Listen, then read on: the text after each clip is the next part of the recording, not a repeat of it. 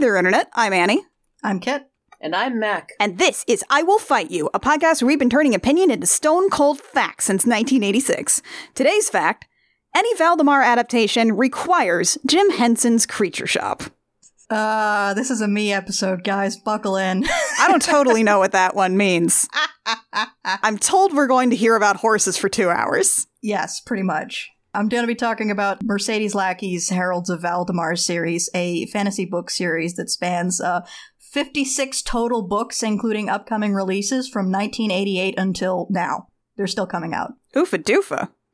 Okay, so real quick though, like the only Mercedes Lackey's books I've read were the uh, trilogy that was, I think, the Black Gryphon, the White Gryphon, and the Silver Gryphon. Are those The Mage Wars, yes. Are Those are part of the Valdemar series. They are Okay. vast prequels to the Valdemar series. okay? So there are a lot of horses, but there are also some griffins in here too. Yes, this is part of like the grand unified theory of why you need Jim Henson's Creature Shop to do this as a TV show or a movie. Okay, dope. But that's like that is my only context for Mercedes Lackey. So I'm ready. Mac, have you ever read any Mercedes Lackey? I have read no Mercedes Lackey. However, I did just find out by looking at her Wikipedia page that she did write three novels based on the Bard's Tale games, which I have played all of. So that's my only knowledge of anything. So it's kind of the same. Mercedes Lackey actually used to be a, a computer programmer, so she has like some game industry, like early game industry connects, which are uh, interesting. Oh, dope. So the only thing I remember from the Bard's Tale series is the song Beer, Beer, Beer. That's that Cary Elwes Bard's Tale. That one's a reboot, isn't it? Or Yeah. yeah, I know all of them. I played the originals on our old, old, old computer that my dad had bought. nice, And then I played the remake with Cary Elwes. nice. I've got that song stuck in my head. Beer, beer, beer, totally beer, beer, beer. You're welcome. Anyway, yeah, so a thing about me is when it comes to long running fantasy series, I always seem to pick the exact wrong book to start on. When it came to like the Seventh Gate series by Tracy Hickman and Margaret Weis, I started reading on the last book because that's the one that I found at Value Village that had a dragon on the cover. wait, but so many of them had dragons on the cover. I remember that series. Yes, but for some reason, the seventh one was the one at Value Village that was $2, so I picked up that one. Oh no. yeah, this just keeps happening to me. And to prove this, my first Valdemar book was The White Gryphon, the second book of the Mage Wars trilogy, which I found at Value Village and I was immediately tranced by because it had number one, a beautiful owl painting of a griffin on it, uh, number two, the title stamped on it in purple foil, Mm. and number three, a $2 price tag. So I immediately grabbed that, devoured it, and then started reading the rest of the series in kind of sort of the correct order. Did you go back and like read the Black Gryphon first and then move on, or did you just like go out and find some other trilogy to start with? Uh, I read the White Gryphon, then I read the Black Gryphon, then I read the Silver Gryphon, and then I found out there was all like a whole, at this time, other 30 books that I could be reading, so that I, I started reading those, but How many is it now? it's 56. Okay. Yeah, yeah, George R. R. Martin? Get your shit together. Uh, so yeah, 56. Which I'm going to just run through sort of what the deal is with these in publication order. And the reason I'm going in publication order, which is, as far as I'm concerned, the correct reading order, which I did a reread of Heralds of Valdemar last year, like a complete reread of the series, including the stuff that I hadn't read since I stopped reading the series. And this is maybe completely fed up. My recommendations on Storygraph Forever and Always, we'll find out. That's a dense amount of books. Yeah, if you look at my Storygraph reading stats for that year, you can tell where the rolling lockdowns happened. because my graph of how many books I read a month just spikes every time it happens. This seems like the kind of thing where like a parent will have like their Spotify year in review list and if they have a kid, like I know Lucas has told me that he has this problem, hi Lucas, where like he carefully curates his playlists and his listen times every year and then his son just fucks it all up with like play more baby shark. yeah, so my Storygraph recommendations are now the equivalent of Play More Baby Shark. It's all book covers of horses from here on out. But the reason that I think the publication order is the correct order to read them in and not in chronological order is for the simple reason that Mercedes Lackey hates to repeat herself. And she does not like revisit explanations of things she's already explained in books published earlier, even if those books take place earlier. So, for example, Oh no. Magic's Pawn is the earliest book chronologically to feature heralds. At no point does it really explain what a herald is because she already explained it in Arrows of the Queen, which takes place later but was published earlier. Oh no. Like, I can respect that, but also, surely at some point, it's okay to have a, as you already know, when you've been writing that many books for that long. There's things Mercedes Lackey does not believe in. She does not believe in naming swords. She does not believe in the dismissal of women's work in fantasy fiction, and she does not believe in explaining she's already explained. Oh. that just sounds like so much information that you have to keep in your head as a reader. That sounds exhausting. Yeah, uh, so that's why I'm like this. I assume at some point it got easier because people started making wikis for this shit online. Yes. But like before that, ooh, Wikis are a very handy lifesaver for these things. ooh, that's harsh. Speaking as someone who has to write things down to allow myself to not think about them for five seconds, like, ouch. And it's especially good because, like, Mercedes Lackey and her husband, Larry Dixon, who's also a co writer on a lot of Valdemar stuff, they are very granular in the way that they've worked out how magic and stuff works in this world.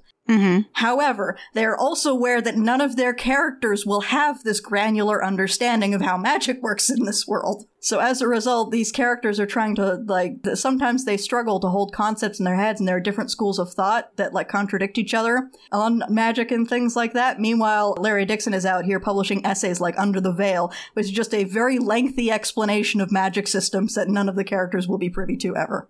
Huh. That sounds very satisfying to actually write out. Yes. Yeah, it's basically the appeal of writing for RPGs. Yeah, it's like popping up the iceberg above water to be like, look! Witness! Witness what I have created. Nobody else will get the chance to appreciate this. You might as well. Exactly. So I don't really have any notes for this aside from just like a list of all the Valdemar books. So I figure I'm just going to go through and sort of explain what the deal is with this series, trilogy by trilogy, off the dome. All right. As I mentioned before the recording session, you will respect me either more or less by the end of this. I have not figured out which.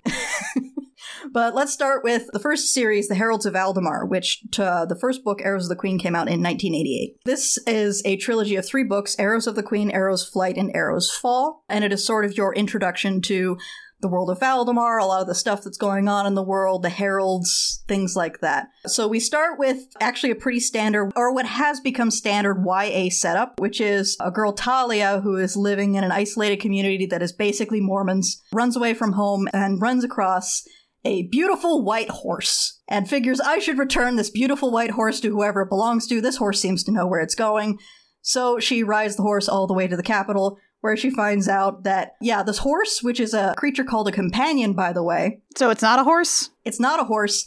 It looks like a horse. It's a beautiful white horse with blue eyes and silver hooves, and it is a magical creature that is telepathic, has chosen her to be a herald, and is in fact the companion to the queen's own, which is basically the herald assigned to the monarch themselves. But it looks like a horse? But it looks like a horse. It walks like a horse? Looks like a horse, walks like a horse, uh, talks like a horse, Smells like a horse? talks like horses don't. Quacks like a horse? Yes. Clip clops like a horse? Clip clops like a horse. It's a horse. But it's not a horse. It's not a horse. It is a horse, but it's not a horse. Also, I, I mean, you say beautiful white horse, and I'm just kind of like taking a look at the screenshot you showed us of a whole bunch of Mercedes Lackey covers, and I feel like I have a slight, subtle inclination as to where this might be going. because y'all, this is four by three. This is twelve different books, and they all got a beautiful white horse on them. yeah. Yeah, there's there's a lot of them. When Storygraph did like my end of year wrap up, uh, and, and I just saw this screen cap of like 56 identical white horses. I just lost my mind. But anyway, so Talia goes to Herald School and she finds out what a herald is. A herald is basically a dispenser of the Queen's justice. They fulfill the narrative role of a knight errant when they're out on circuit in the borderlands of the country. They settle disputes. They resolve legal problems. They uh, chase off bandits. They check everyone's tax records. Really, just kind of everything. They're Texas Rangers? They're Texas Rangers, functionally. Okay. So that's their job without the country, and they are also like functionally at the queen's disposal for anything she needs to be done that like is not suitable for things like the army. So this is information that is given once and never again. This information that is kind of given once and never again. Yeah. Okay. And the interesting thing about this as well is that the monarch needs to be a herald. In order to be crowned monarch, The heir needs to be a herald. And the reason for this has to do with the origin story of the country itself, which is told to us in kind of history class environment, sort of mythologized the same way that you hear the foundation of the United States mythologized because Lackey's an American author, which is that Baron Valdemar, who was good to his people and took care of his people, was living under an oppressive empire which became unbearable to the point where he took all of his people and fled west and started his own country, which turned out really, really well until he got old and realized the main problem with monarchy, which is I know I'm a good guy and I'm pretty sure my son's a good guy. How do I ensure that all of my descendants for the rest of the lifetime of this country Oh. are actually good monarchs. And in order to resolve this problem, she, according to some records, cast a spell because he was a mage, and according to some records, prayed to like every god there was. Either way, what happened was the appearance of the companions. The companions would come along, these telepathic horse creatures, and they would choose people who were functionally pure of heart to serve the nation. The monarch needs to be a herald, therefore, we ensure that the monarch continues to be not a shitty tyrant. To the point where, like, there have been instances where the heir apparent, the firstborn child of the king or queen, does not get chosen by a companion and the succession actually passes to, like, another sibling or a cousin in the royal line who is a herald. Huh, so this is kind of that thing where you really insist that it would make the world a better place if everybody had to work customer service job for like a couple of years just to see how shitty it is. Yeah, this is functionally that. Yeah. Everyone has to work customer service for the country. The heir, once they're chosen, still has to do like circuit and things like that. They still have to serve mm-hmm. as a herald. And so like they have to do customer service for a couple of years before they get to be in charge of anything. And the magical horses, are they basically without reproach? Can they have like incorrect opinions or is this just like a magic handwave thing? Generally speaking, they have made a mistake exactly once, which we will get into in one of the later trilogies. Dope. They fucked up exactly once, and then they made sure not to fuck up that badly ever again. they were very invested in not doing that. Yeah. Sounds ominous. Can't wait. So, Heralds of Valdemar focuses on Talia's training as a herald. It is, again, what we might now recognize as the magic school type plot. I have a theory that J.K. Rowling cribbed pretty heavily from Heralds of Valdemar and just didn't tell anyone because a lot of the beats are the same. Year after year education. Talia trains as a herald. She meets other heralds. She gets like a grounding in what this world is. However, her training is over at the end of Arrows of the Queen, which means Arrow's flight is her on circuit during her internship, and then Arrow's fall is her serving as the Queen's own herald. So we actually get to see our YA protagonist become an adult and do adult things, which is what I like about the way that teenage protagonists in this series are handled. You introduce Valdemar, you introduce the heralds, you introduce the companions. What also gets introduced in the background of it, because Talia is from this particular border, you find out about the country to the south of Valdemar, which is called Karse. Karse is a theocracy ruled by the church of a god called Vkandis, who there's a pretty good chance this god exists by this point in the in Heralds of Valdemar. People are like, that's probably a dude that exists, but the country is ruled by the leader of the of church called the Son of the Sun. Which kind of sun? Which kind of son of the sun? Both. S O N of the S U N. Okay, thank you. Yeah, had some fun with that. But Karse becomes this uh, as a constant tension on the southern border because Valdemar is a very lush country. Karse is a very sparse and hilly country. There's constant raids across the border. It and Valdemar have been at war a couple of times. They're not at war right now, but that could change. So, keeping that in mind, we also introduce another country, the country to the east called Hardorn, which is an ally of Valdemar. And a lot of the central tension of the trilogies overall is the fact that the direct heir to the queen, uh, Princess Elspeth, in the first book, she has not been chosen by a companion, and it's starting to get too late for that because companions usually choose people. There have been exceptions, but companions usually choose like young teenagers. There have been instances where companions will choose adults or even like middle aged people, but for the most part, they choose people who are young enough that they can go to school and train and become heralds. It's kind of interesting when the topic of like, can you turn down being a herald is addressed because Yes, theoretically. I mean, they're not going to force you to become a herald, but also the horses are psychic. they don't choose people who would say no to becoming a herald. Does the horse just harass you until you answer the call to action? No, the horse only shows up if you're the kind of person who would say yes to the call to action. Huh, that's an interesting tautology. The horses are psychic. They know what's in your heart. They are your conscience. They will choose you if you're that kind of person, and if you're not, the horse never shows up. There's an element of destiny and fate there as the companions as agents of fate that we'll get delved into later in the series. But Well, sure, but does anyone ever have to like overcome an initial like fear even though they are the right kind of person? there's usually sometimes a resistance to Right. They don't think they're good enough to be a herald. yeah. Or there was specifically one herald who shows up in this trilogy named Skif. And the thing with Skif is that he's a thief. Mm-hmm. he got chosen when he stole a horse, and that horse turned out to be a companion. Oopsie doo.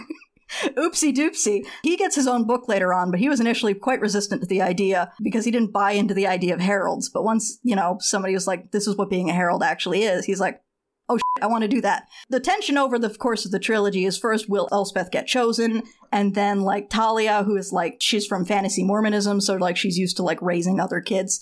She helps basically sort this kid's shit out, and it turns out that her nanny was screwing with her head to the point where she wouldn't get chosen. Oh, gross. Yeah. And then that nanny flees the country into Hardorn. But we don't Hmm. know that yet. And then as Elspeth grows up, there is a proposition from Hardorn that, like, hey, you've got a daughter of marriageable age. I've got a son of marriageable age. Do you want to do like a marriage of alliance thing like that?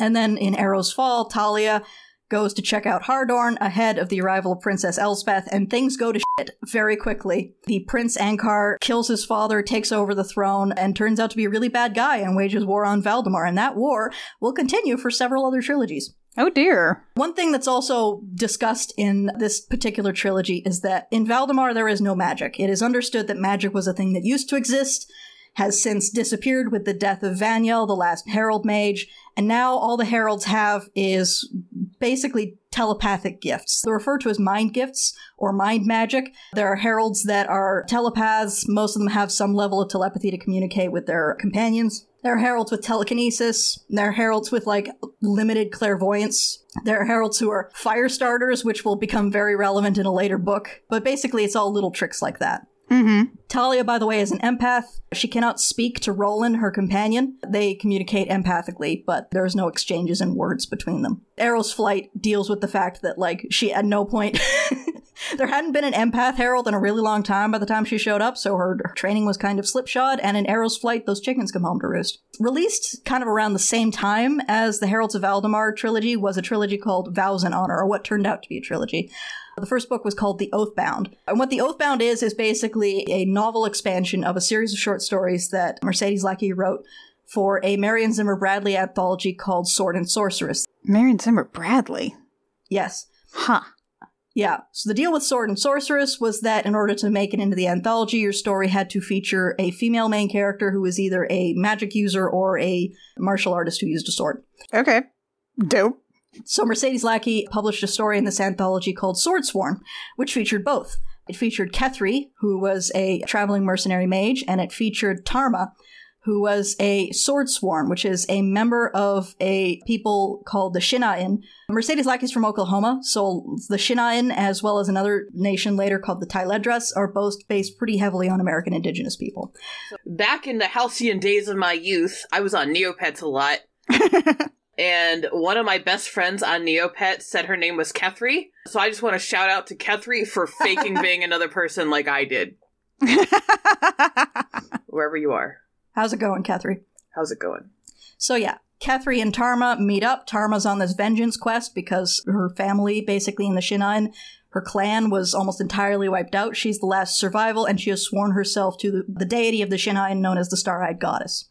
Part of her swearing herself to the Star-Eyed Goddess is that she is now like completely asexual, like physically and psychologically. She's referred to as being as sexless as the sword she carries. Hmm. And so she meets up with Kethry. They get vengeance for Tarma's people. That's the plot of Swordsworn. And then the rest of the Oathbound is Tarma going back to one of the other remaining clans or taking care of what's left of her clan's stuff and finding out that, you know, her clan can be restarted as long as there is one surviving member of the clan and their descendants to form the core of the clan. And other people from other Shin'a'in clans will come and join if Tarma makes herself famous enough, functionally. The only problem is, is that Tarma, again, has sworn a vow of celibacy, and it has no interest in sex whatsoever, so she's not having kids anytime soon. However, Hmm. she and Kethry are now blood sisters. Under the laws of the Shin'a'in, any kids that Kethry has will be Shin'a'in, will be part of Tarma's clan. So, a subplot along the way is basically I have to keep Kethry safe because the kids she has are going to be what's left of my clan. Now, this may strike you as a bit homoerotic, and it is, but Kethry is explicitly heterosexual and Tarma is explicitly asexual, and the reason for this is hilarious Okay. which is that the Sword and Sorceress anthology was apparently so swamped with lesbians that Mercedes Lackey was like, in order for my story to stand out, somebody needs to be straight. So she just created the token straight. she created the token straight for the Nice. Sword and Sorceress anthology Very nice. In the 80s, which, you know, there's always been interesting queer fiction if you go looking for it. The only reason that publishers are talking about, like, what they're doing now is, like, at all novel is marketing. Mhm. They don't want you to go looking for the old interesting thing. They want you to buy their shiny new thing. But there is interesting old things if you go look. So you have Oathbound, and then you have a sequel called Oathbreakers, which is basically a much tighter actual novel instead of a series of short stories about Tarma and Kethry's later career and Kethry meeting the guy who would become her husband and the father of her children. Basically, the way that they resolve a succession dispute in a nation called Rethwellan, which is turns out to be to the south of Valdemar. I'm pretty sure that Tarma and Catherine were not originally supposed to occupy the same world as the Heralds as Valdemar, and then they were folded together later because Oathbreakers like basically serves as like the continuity glue there. They go to the Valdemar border, they meet a Herald, they meet a companion. Interestingly, Tarma takes one look at a companion and goes, "Oh, that's a spirit in service of a god. I know what that is." And everyone else is like, "Wait, what?" And then that does not get addressed for several more books. Really? She's like, yeah, that's a spirit. I know what that is. I have those too. They're like my teachers that teach me, you know, how to do sword. Shit. Like, no, that's a horse. That's and everyone else is like, no, that's a magic horse. It quacks like a horse. But the, the interesting thing is that is it's established in Heralds of Valdemar that there's no magic. But Tarma and Kethry are roughly contemporary with the Heralds of Valdemar trilogy. They take place about 50 years earlier. 50 years is not enough for it to be like, oh, there's no magic around anymore. It's it's an ancient thing that's no longer here, which creates an interesting. I'm not sure if it's continuity problem or a continuity challenge that does get addressed later. But I mean, if everybody can just sort of quietly ignore the fact that, like, in the span of 17 years, Jedi were everywhere in the galaxy fighting a war in a very prominent space, to, I don't know, there's some old wizards and they're fake. I feel like people can give Valdemar a pass here. yeah, but Mercedes Lackey couldn't. That do not be how she do. Oh boy. So you get Oathbreakers, succession dispute in Rethwellan is resolved, and then we have Oathblood, which is just basically another collection of short stories and novellas featuring Tarma and Kethry at various points in their career. So then, after Vows and Honor, you get another trilogy called The Last Herald Mage, which goes backwards in time. Mm-hmm. This is the story of that guy Vanyel I mentioned earlier, the last Herald Mage. The books are Magic's Pawn, Magic's Promise, and Magic's Price. So, this is in an era where magic is widely used, and herald mages are basically an elite within an elite. They are heralds who have the mage gift. So, you have Vanyel, who, through a series of extremely hyperbolically tragic events, gets his mage gift awakened and is chosen by the companion Yfandes. And then, you know, it's just basically the trilogy is the course of his career ending with his final sacrifice in Magic's Price and the disappearance of magic from Valdemar. Vanyel is notable for being basically one of the first heroic gay male characters in fantasy fiction. You saw gay men earlier in things like Dune, but they were usually villains, portrayed as pedophiles, things like that. Vanyel was just like an unmitigated, he's a good guy, he's a hero, which was a big deal in fucking 1990. Nice. So it's notable for that. It's also notable for introducing that other indigenous inspired clan called the Tayledras, who are the Shin'a'in forswear all magic. They don't use magic, they don't like it. The Tayledras are, on the other hand, basically the magic caretakers of the really fucked up wilderness around Valdemar, which is stated several times to have been caused by something called the Mage Wars. Tayledras established something called a veil. They settle down, they start cleaning up the magic radiation that's all over the fucking place. Once everything's in order, they pick up, they move to somewhere else, and they do it all over again. This is a vow that they've made to the star eyed goddess. This is their work. This is what they do. Vanyel goes to train with the Tayledras for a little while. We learn things about them while he's there. So at the end of Magic's Price, magic is gone from Valdemar, and there's some interesting things going on where it seems that, like, the last thing that Vanyel did was possibly cast some kind of spell to make people in Valdemar forget magic. Oh no. One of those? One of those. And also, Vanyel's a ghost now. We'll come back to that. Sure, why not? Okay, after Magic's Price, we get a book called By the Sword. So, By the Sword is about Kethry's granddaughter, Kerowyn, who becomes a mercenary as well. She is not raised by the Shin'a'in because Kerowyn's mother, one of Kethry's daughters, did not go to live with the Shin'a'in. She instead married some fucko in Jkatha, which is another country to the south of Valdemar, and just did her best to ignore her grandmother's extremely badass backstory. But Kerowyn goes to train with Kethry and Tarma, who are now like in their 80s and still awesome. Running off to ignore your grandma's heritage really just reminds me of that far side of Barnum and Bailey's children running off to join the city. Pretty much, yeah. So Kerowyn's mother runs off to join the city, and then Kerowyn goes back to the circus. But it's the course of Kerowyn's career. One of the things established there is that Kerowyn, when she's training with Tarma and Kethry, also trains alongside Prince Daren of Rethwellan, who is like the son or grandson of the king that Tarma and Kethry put on the throne in Rethwellan. Hmm. And Rethwellan now owes a debt of gratitude to Valdemar, but Valdemar has kind of forgotten this. Kerowyn trains, she goes off to have her mercenary career. Through a series of trials, she ends up captain of her own mercenary company, and then she gets hired by the nation of Valdemar to sort of participate in the war against Hardorn. So the latter half of the book is basically the campaign in Hardorn, and an interesting thing is that when Kerowyn, when she takes her company north to Valdemar, and the moment she crosses the border, all of the mages in her company start being like, something's watching me, I'm losing my fucking mind. Ew. So all the mages have to leave. They stay south of the border, they do not participate. But during this, Prince Daren Thalis also ends up getting involved because of that debt, basically, that uh, Rethwellan owes to Valdemar. So Prince Daren Thalis also joins the fight. During the final battle, a number of interesting things happen. Number one, Daren and Kerowyn both get chosen by companions. All right.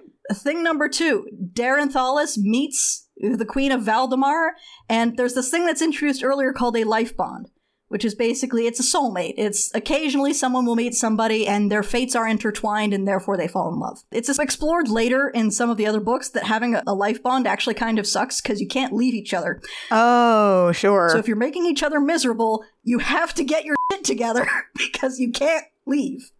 Yikes. Daren Thalis and the Queen, Selene, fall in love. They're life bonded. And Daren Thalis can actually be Prince Consort because he's a herald. He's been chosen.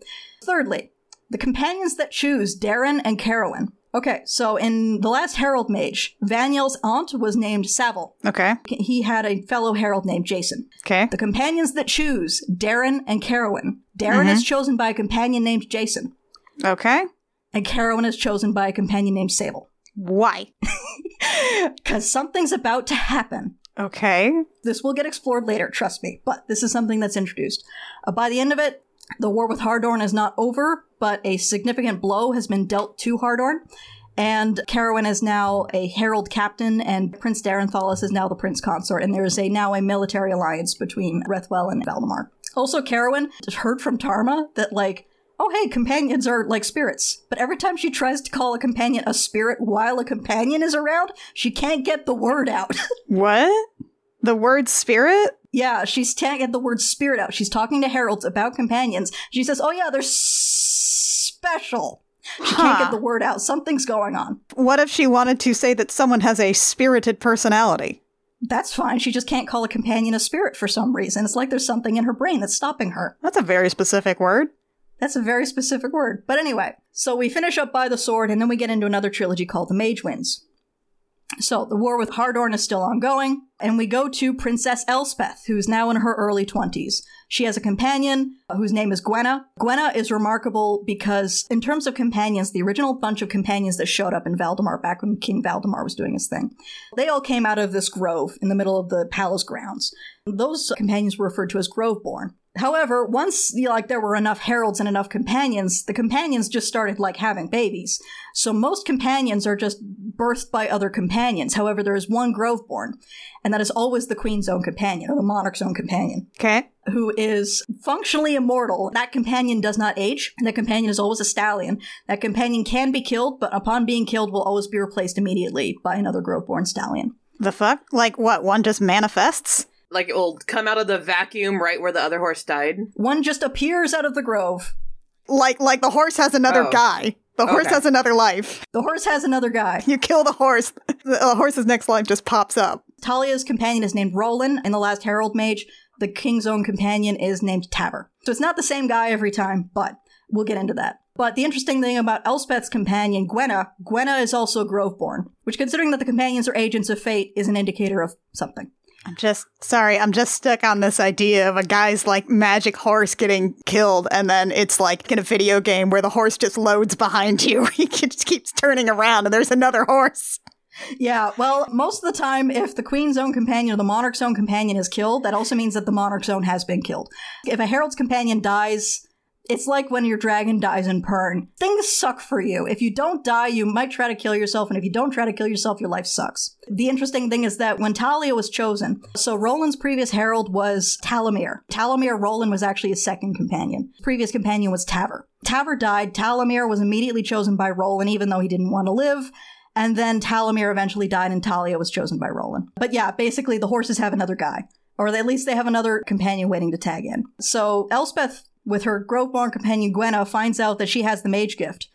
Which is not that surprising when you find out that in the last Herald Mages, because in Magic's Price, we find out, or I think it's Magic's Promise actually, we find out that the current king is sterile, and the king's lover really wants a child. So Vanyel basically is a sperm donor for her. All right. So Vanyel's mage gift is now in the royal line. So Elspeth is a descendant of Vanyel. She has the mage gift as well. She goes off to the Tayledras, to train to be a mage. And this is where you get into a lot of the really nitty gritty of how magic works in this universe, or at least how the Tayledras use magic.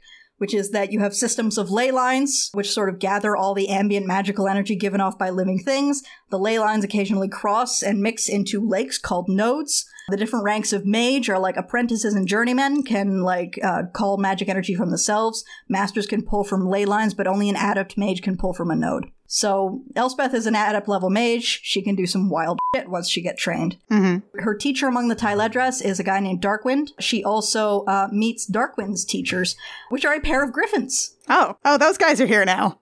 Those guys are here now, yes. Treyvan and Hydona are the two griffins. They are teachers of Darkwinds, and they also participate in Elspeth's teaching. But we sort of learn a bit about griffins. We learn about these griffins, which is that they are the advanced guard of a larger population of they just refer to as their people coming to resettle having after having fled the area thousands of years ago. So we meet the griffins, we meet another magic teacher, Firesong, who is another descendant of Vanyel and also a, a tremendous pretty boy, completely insufferable, keeps eating shit. It's great.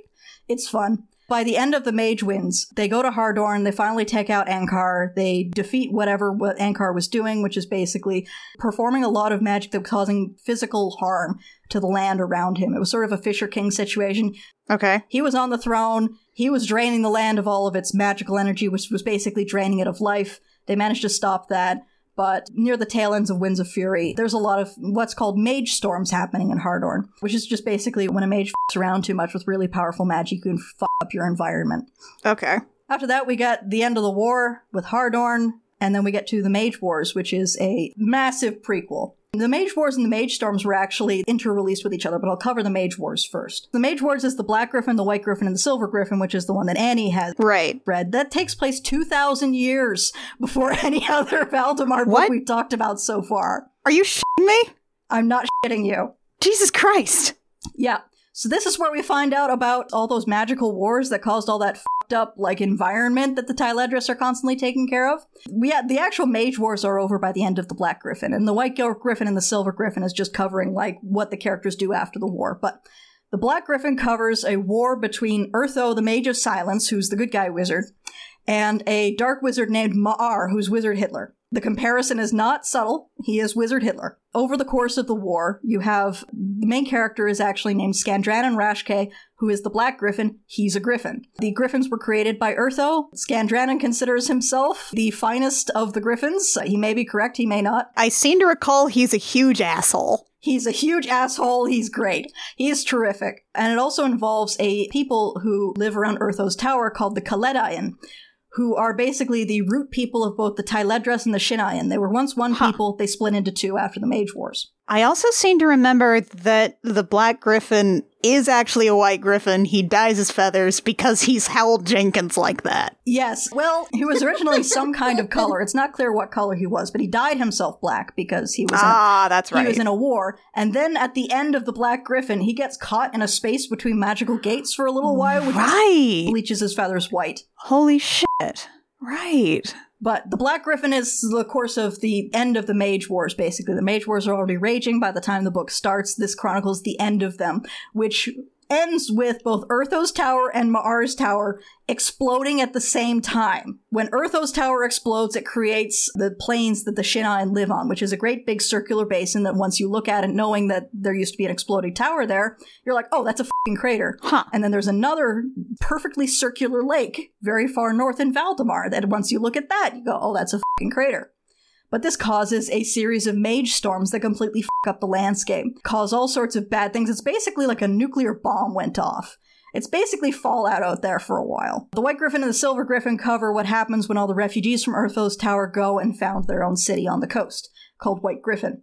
It's like a jungle area or something, and it's built on a whole bunch of old ruins, I think? It's built on some white bluffs. There are some ruins around there, but the city itself is just built on the bluffs. But Okay. White Gryphon and the Silver Gryphon basically, the White Gryphon chronicles the relationship they form with another nation nearby, and then the Silver Gryphon is just basically diving into some of the really fucked up things that live out in the world now that this magical nuclear bomb went off.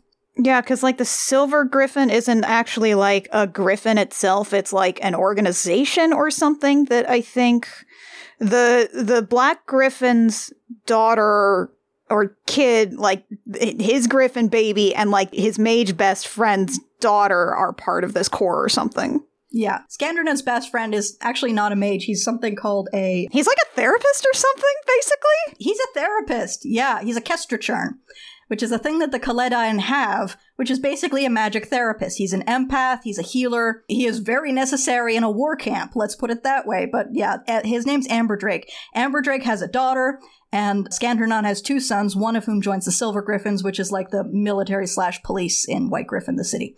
Right. Fast forward back to 2,000 years from now, back in our original timeline after the mage winds. Those mage storms that Ancar set off, they're not going away. And so we have the Mage Storms trilogy, which is Storm Warning, Storm Rising, and Storm Breaking. And this is 2,000 years later with the same storms? No, these these are the storms coming back. Huh. Basically, Okay. basically the shockwave from those two towers exploding circled the Earth, and now they're coming back. Oh. Oh no. yes, So yeah, no, so that really does make sense to read this in publication order then. Yes, it does. It's very important for you to have a lot of information from the Mage Wars before you read the Mage Storms. And the Mage Storms is kind of interesting because this is the first Valdemar series where, like, the antagonist isn't a guy or even necessarily a country. The antagonist is a natural disaster.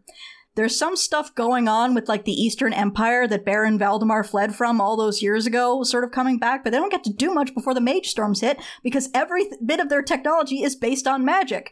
Valdemar, on the other hand, is not hit as hard because they haven't been using magic for the last 500 years and only just started again. Okay, so these are like man v nature Yes. stories then in this one, like like disaster movie shit. Yeah, and when you find out that these books came out in the mid 90s, some things start to click into place. Ah, This was after the end of the Cold War. This was the period that everyone was referring to as the end of history, which turned out to be hilariously wrong. But it was sort of the impression that, like, foreign policy worldwide scales, nothing is going to happen again. And then you start getting things like climate change and holes in the ozone layer and all sorts of environmental disasters. So the Mage Storms is kind of a reflection of that.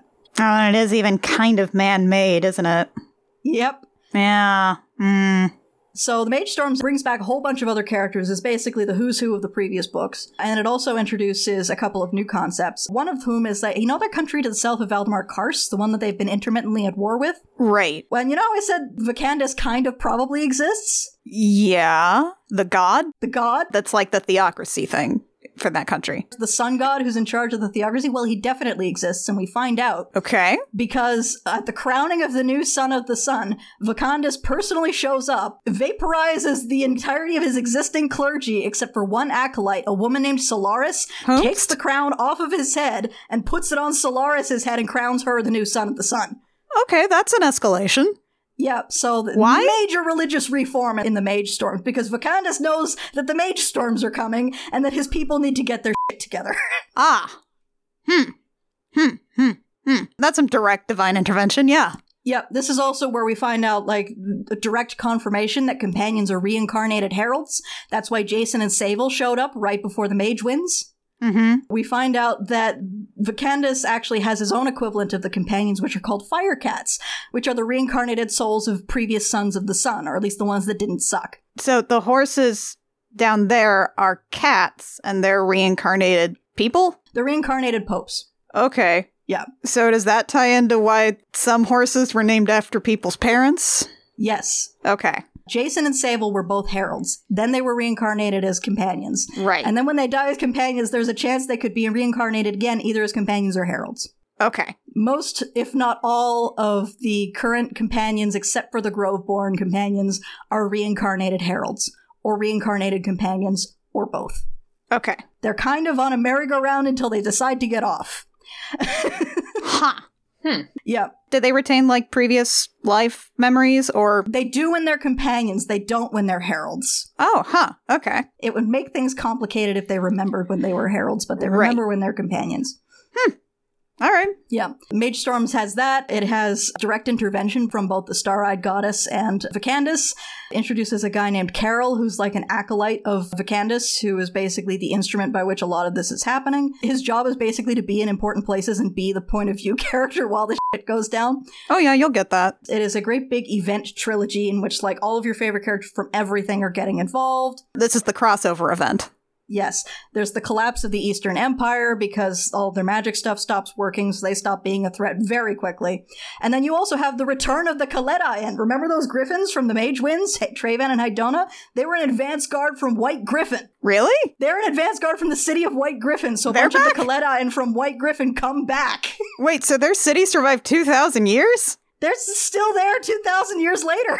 They're still there? They're still there. Well, hot shit. Griffins are back, everybody. Griffins. The Griffins are back, everybody. Yeah, a lot of non human characters. Dope. great big conclusion to the mage storms a lot of character like plot lines being wrapped up a lot of things that had been established as threats being tidied away a very strong alliance between karse and valdemar now a whole bunch of real like big world rocking shit happening and that's the mage storms it's sort of like the event trilogy and you would think that's the end of the series but mercedes lackey was like i'm gonna keep going So was that a point where she like thought that was going to be where she stopped and then just picked it up again later? Kind of like how L. Frank Baum sort of kept putting away and tidying up Oz and then pulling it back out again? you know i think so except for the fact that darian's tale which is the next trilogy came out basically immediately afterwards Hmm. Okay. But Darian's Tale is also a much smaller story, and it also Larry Dixon is a co-writer on it. Huh. Okay. So definitely some kind of shift. Yeah, it's possible Larry Dixon well also had an idea that he wanted to do. But between Mage Storms and Darian's Tale, we have an interesting thing happen, Okay. which is a book called Sword of Ice and Other Tales of Valdemar.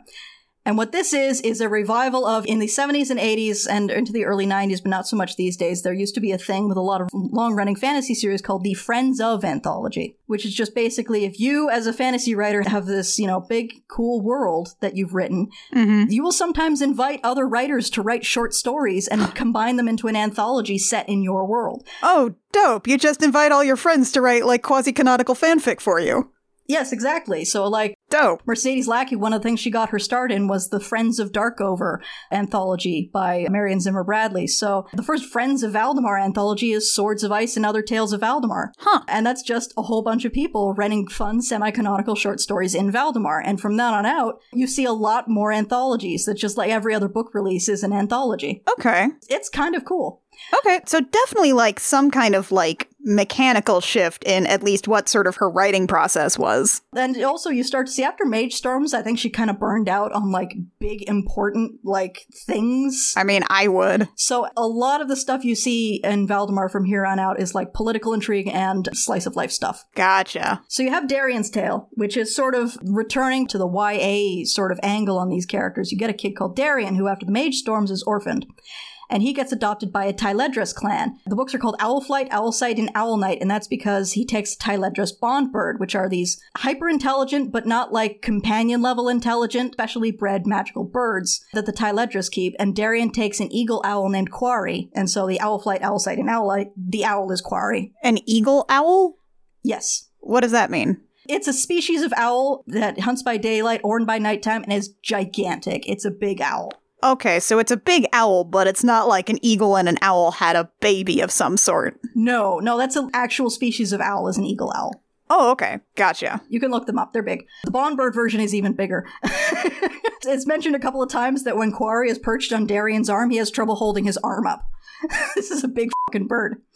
But Darian's tale is just sort of him coming into his own, coming of age within the Tayledras clan, him going in search of his parents, and the work that the Tayledras clan is doing with regards to not just cleaning up the magical fallout from the mage storms, but also resolving a lot of the like there's a lot of smaller nations and tribal nations to the north of Valdemar that got really fucked up by the mage storms.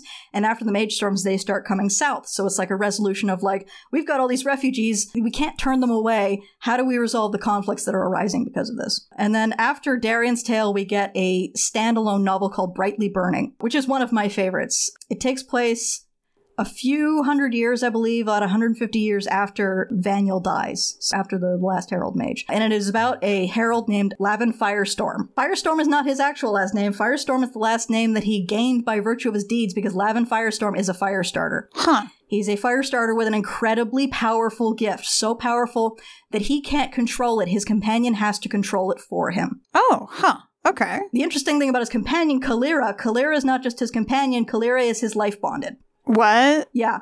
Sorry, sorry, what? He's married to the horse? He is spiritually married to the horse. They don't have a sex life. He's spiritually married to the horse? If it's not a sexual thing, it's a purely romantic thing. But, like, in order for him to function as a person, she has to be incredibly tightly bonded to him to keep his fire starting gift under control. But it is a romantic thing. He is romantically in love with the horse. He loves her. He never has a girlfriend. He loves the horse. Hmm. Yeah. Okay. And unfortunately, Brightly Burning is a tragedy because Valdemar is at war with Karse. And Lavan gets sent to the southern border where he uses his gift to wreck shop. And he's doing incredibly well, except for the fact that the armies of Karse have figured out that his weak point, as is the weak point of every herald, is the companion. So as Lavan is working to stop this major advance from the Karsite army into Valdemar and taking out things with, you know, his fire starting powers, Kalira gets shot hmm.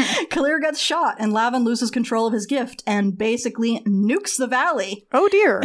He nukes the valley to the point that, like, when that location is revisited in later books, nothing grows there still. Yowza. Yeah, that's the story of Lavan Firestorm. That's brightly burning. Okay. Yeah, so that's it's. Don't date robots. Don't date robots. If your guy has an incredibly volatile fire starting gift, maybe don't put him in a situation where he might be unduly distressed. Yeah, that, mm, mm, not sure about those series of decisions. The next book after that is Take a Thief, which is about Skif, that thief I mentioned earlier, the one who got chosen because he stole a horse and the horse turned out to be a companion. Oh, yeah, that guy. right. So it's basically his life story from being like a urchin working for the Artful Dodger all the way up to becoming a herald. Okay. Take a Thief also spends a lot of time on a guy named Alberich, who has been introduced in previous books as the weapons master of the Herald Collegium. He teaches everyone how to mm-hmm. fight. He is from Karse. He was chosen by a companion named Kantor, who is the ballsiest companion in the world because he went into Karse while they were not friendly with each other and stole a guy. Yeah, I'm not sure you can describe a horse as ballsy to me and not have me picture specific things. That's fine. But yeah, Still, sounds like a badass magic horse. Kantor is a badass. He's built like a warhorse. Alberich is a badass. And Alberich is introduced in Take a Thief as not only being the weapons master, but also being the herald spy. The Herald Spy. He's the head of the intelligence department for the Queen in Valdemar. He sounds cool. He's cool. And then the next duology is Exiles, which is about Alberich. And it's, this is Exile's Honor and Exile's Valor. Exile's Honor sort of deals with him being chosen by Kantor, booking it out of Karse, the political tensions caused by him being in Valdemar and being a herald, him sort of like diving into the herald spy role, him becoming weapons master, all of that. And then it ends with the death of the previous king and the crowning of Selenay, who's the queen at the start of the uh, Herald's Valdemar trilogy. Okay. It also chronicles like the death of Taver, Rolan choosing Talamir, things like that. And then the next book is Exile's Valor, which covers Selenay's disastrous marriage that resulted in the birth of Elspeth, which is basically there's this prince from Rethwellan who turns out to be an older brother of Daren, who, who later on becomes her soulmate. But there's this prince who like woos her, they get married, they have a kid. This prince is not chosen by a companion because he's a dickhead, but he wants to be king. He wants to be king so bad that he plots to have Selenay assassinated. Mm. And then he gets promptly murked by Alberich during a big conflict that has to be hushed up, because otherwise things with Rethwellan could get very bad. Uh, Sounds a skosh messy, yeah. yes. So that's the Exiles duology, and that, that's sort of Alberich's deal. And then we have a couple of more anthologies Sun and Glory and Crossroads. Sun and Glory features the story of after Solaris is crowned, Talia and Alberich go to Karse, basically perform the diplomatic necessities in order to formally and officially like end the hostilities between the two countries. I don't remember much about what's in Crossroads, but I remember liking the stories. But and then for a while there, after Exiles, there's a period of like six years where like the anthologies are the only thing coming out. And then in 2008, Mercedes Lackey goes back to writing novels for Valdemar with the Collegium Chronicles. Hmm. Was she doing anything else in the meantime, like other other novels or anything? Mercedes Lackey can't not write a book. Yeah. In addition to the Valdemar books, she writes a lot of other stuff. yeah, I was gonna say. With the Collegium Chronicles, you get the story of this is another taking back to the, the YA angle, this time with a young herald named Mags, who is chosen at the start of Foundation. And the Foundation also basically chronicles the start of the Herald's Collegium. In Vanyel's day, it was just you apprenticed to another herald, and they would teach you everything you needed to know about being a herald. Right. And then when Mags is chosen, a couple hundred years later, they're like, we should have a formalized school for this. The apprenticeship thing is not hmm. working. We don't have enough heralds, and a lot of people are being chosen right now. There's too many magic horses running around. By the way, if in Valdemar, if a lot of kids are being chosen all of a sudden, you know something bad's about to happen. The, the companions are agents of fate. Yeah, that seems like the kind of thing that you just kind of like, you know, lick your finger, put it up, squint your eyes, storm's coming. Bad things are about to happen. We have Mags, and his books, the Collegium Chronicles, are five books long Foundation, Intrigues, Changes, Redoubt, and Bastion. And that basically covers the years from him being chosen into him becoming a full fledged herald. And it is mostly just political intrigue stuff. And, and not a lot of world ending stuff, but it, it, it is him like getting mentored by the existing Herald spy, who at this time is also the King's Own. One interesting thing about the Collegium Chronicles, though, it takes place between the Last Herald Mage and the Exiles duology. So in the Last Herald Mage, the King's Own companion is named Taver. In the Exiles duology, Talamir's first companion is named Taver. Then Taver is killed, and Rolan takes the role. Okay. In the Collegium Chronicles, the King's Own companion is named Rolan. Okay. Basically, this seems to be that there are only two Monarch's Own companions. There are two Groveborn companions, and they tap in and out. Huh. one dies, the other one taps in. That one dies, the other one taps in. That appears to be the case. Huh. I mean, I guess that means that that's a lot of job security, but it seems like that would be a bad idea in case both of them get busy. Does there need to be a third horse?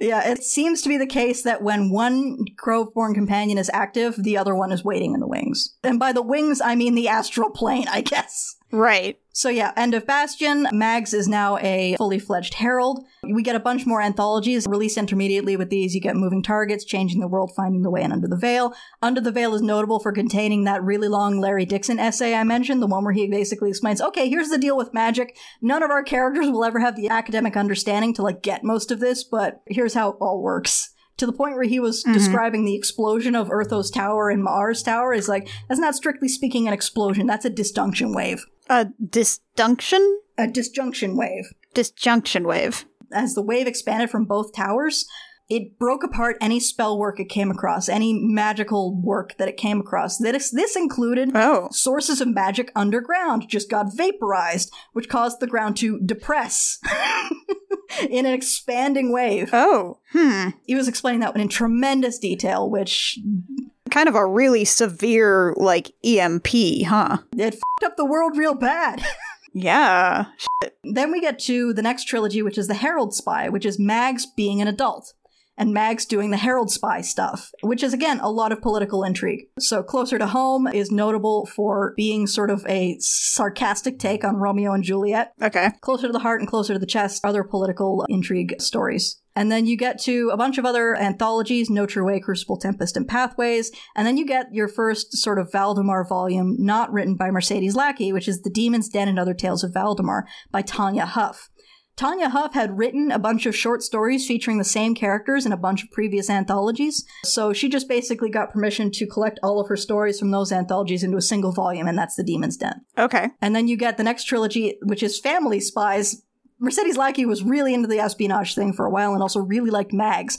So Family Spies is about Mags and his children. Okay. And I need you to fully appreciate these titles, which are The Hills Have Spies, I Spy, huh. and Spy Spy Again. Spy, spy again. Yep. I Spy is most notable for this book came out in 2016. It features a character named Dudley Remp, Dudley Remp. who is noted for having extraordinarily small hands and is a rich kid asshole. Hmm. Yeah. She's not subtle. She's not a subtle writer. And then you get a couple more anthologies, choices, seasons, and passages. And then you get to the trilogy that is currently being written, which is The Founding of Valdemar. Mercedes Lackey is at time of writing 72 years old. It is possible she's aware that if she doesn't like finish Valdemar soon, she may not get the chance to. So I feel like the founding of Valdemar is sort of a wrap up for the whole thing. The two books, Beyond is currently out, and one that's coming out this winter is Into the West. And this is basically the non mythologized, non history book version of how Valdemar was fan of this story of Baron Valdemar. Oh, so with like the Baron and stuff. With Baron Valdemar, yes. Okay. And it's interesting because, like, in Family Spies in particular, you could see Mercedes Lackey getting annoyed with the political state of mm-hmm. things in America. Founding of Valdemar, Beyond in particular, is just her being like, F this. So Beyond is basically you look at the Eastern Empire, you look what Baron Valdemar is living in, and you're like, oh, that's America. That's modern America that, he, that he's living in. And this is what he decides he's just going to excise himself from and leave forever. Mm-hmm. It is a culture of cruelty. It is a culture of power over everything else. It is awful. It is just an awful, awful place to live. So you're like, oh, yeah, I understand why you would take all of your people and just leave. So Beyond is very good. Into the West is not out yet, but it is probably going to involve him running into the Tayledras because, as revealed in Under the Veil, the first Tayledras Veil, Kahala, is the site where the capital of Valdemar is now. Huh. Okay. Uh, and then you get another couple of anthologies. Boundaries came out last year, and Shenanigans is coming out this year. And that's the Heralds of Valdemar series so far. Hmm. Okay. it's still going.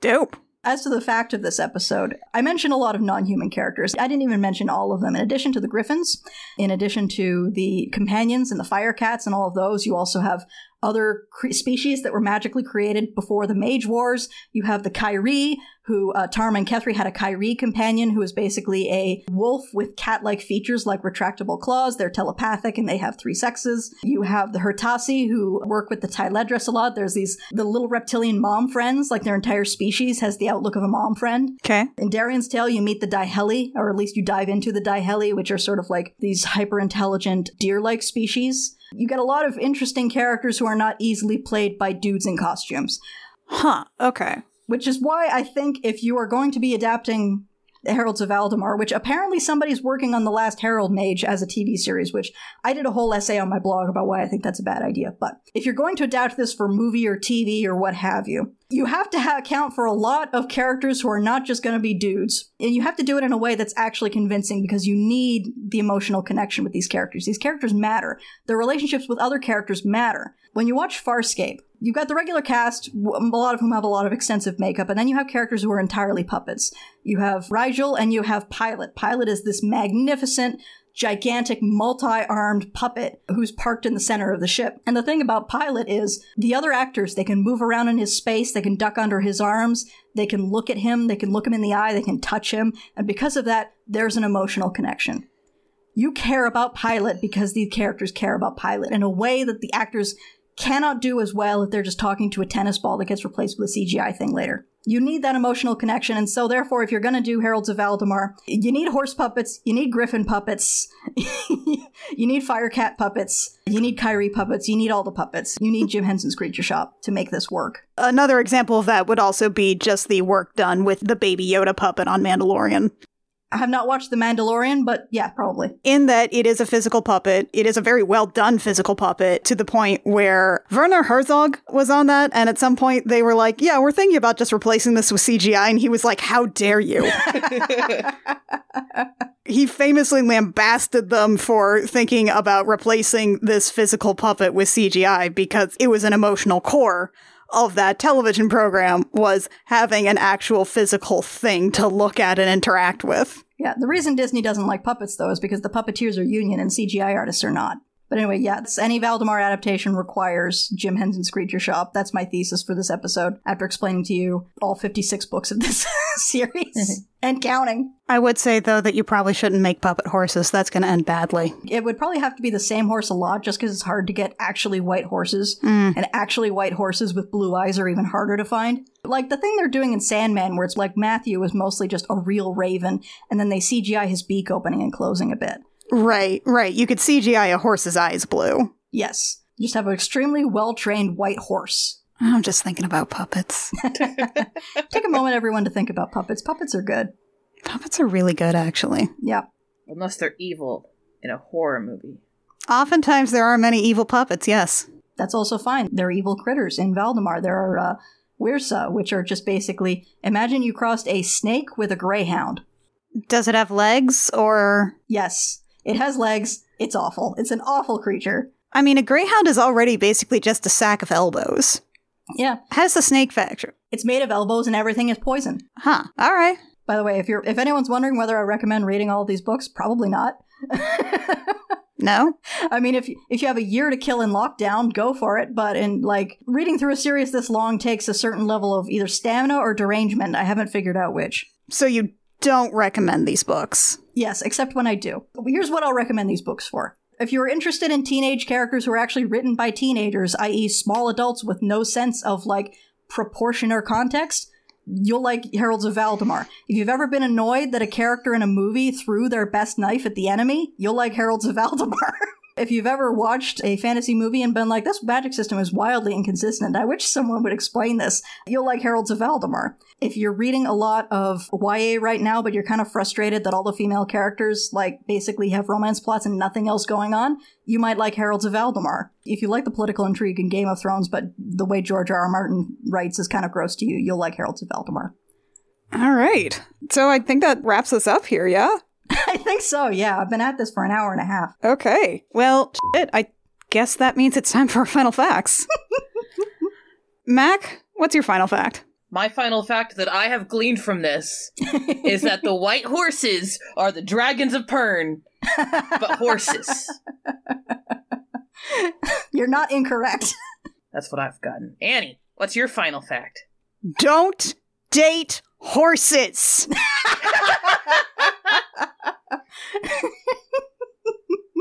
it will not end well. Don't do it, especially not if you have magic powers. Kit, what's your final fact? My final fact is every story is better with a griffin. Legit. Every single story. Moby Dick, better with a griffin. Sense and sensibility. Better with a griffin. And griffins. Pride and Prejudice and griffins. Mmm, say. Diners, drive-ins, dives and griffins. Oh shit, yeah. Ooh. Love the triple D and G. It's a good show. Guy Fieri and his griffin travel from place to place, never resting.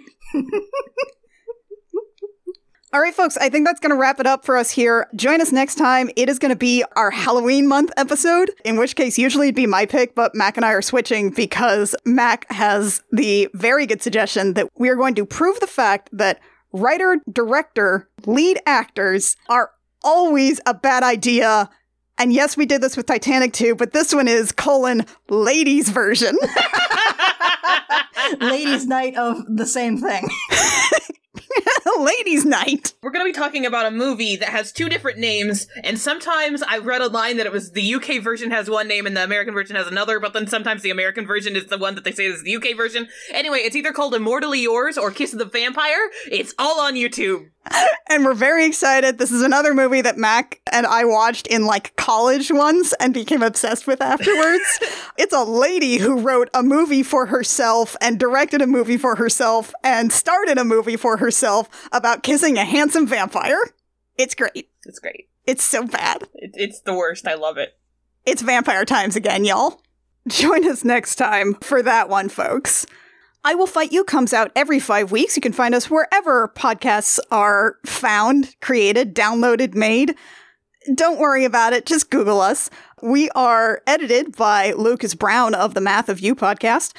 If you would like to support us, a like, rating, review, subscribe wherever you find our podcast is super nice. You can add us on Twitter at CRC Podcast and tell me specifically how much you enjoy our podcast, and I will yell about it with you. If you want to support us with dollars, patreon.com slash the gem jam is the place for that. For dollar a month, you can get access to early episodes of I Will Fight You. At our $5 tier behind the scenes, you can get show notes. This one's going to be a little weird because we went show noteless, but Mac and I have some ideas. Is it just going to be the picture that I sent you on Discord? That and the picture of an owl I found, yes. shh, shh. That's for the people that give us money. Don't tell. That's the secret. There's also just tons of other stuff on our Patreon about I Will Fight You and our other shows, Date Me Damn It and Gem Jammer. Date Me Damn It is on a little bit of a hiatus right now, but should be coming back soon ish, right? Yes, my ADHD just has to focus on editing audio. We're working on that one. Yeah. Once my ADHD focuses, though, we're going to have like 20 episodes planned out. They'll be queued out, man, for Yeah. ages. You gotta ride that urge as far as it'll take you. yeah. Yep. I also just put out a novelette, which is about 7,600 words, called The Scent of Blood. It is a gothic werewolf romance. It is a whole US dollar. You can find it at most places where ebooks are sold, but the catch all link for it is books to read. That's the number two, books2read.com slash scent of blood. So if you're interested, please check that out. Dope. So join us next time for Kiss of the Vampire slash Immortally Yours. Until then, I'm Annie, I'm Kit. And I'm Mac. and we have fought you.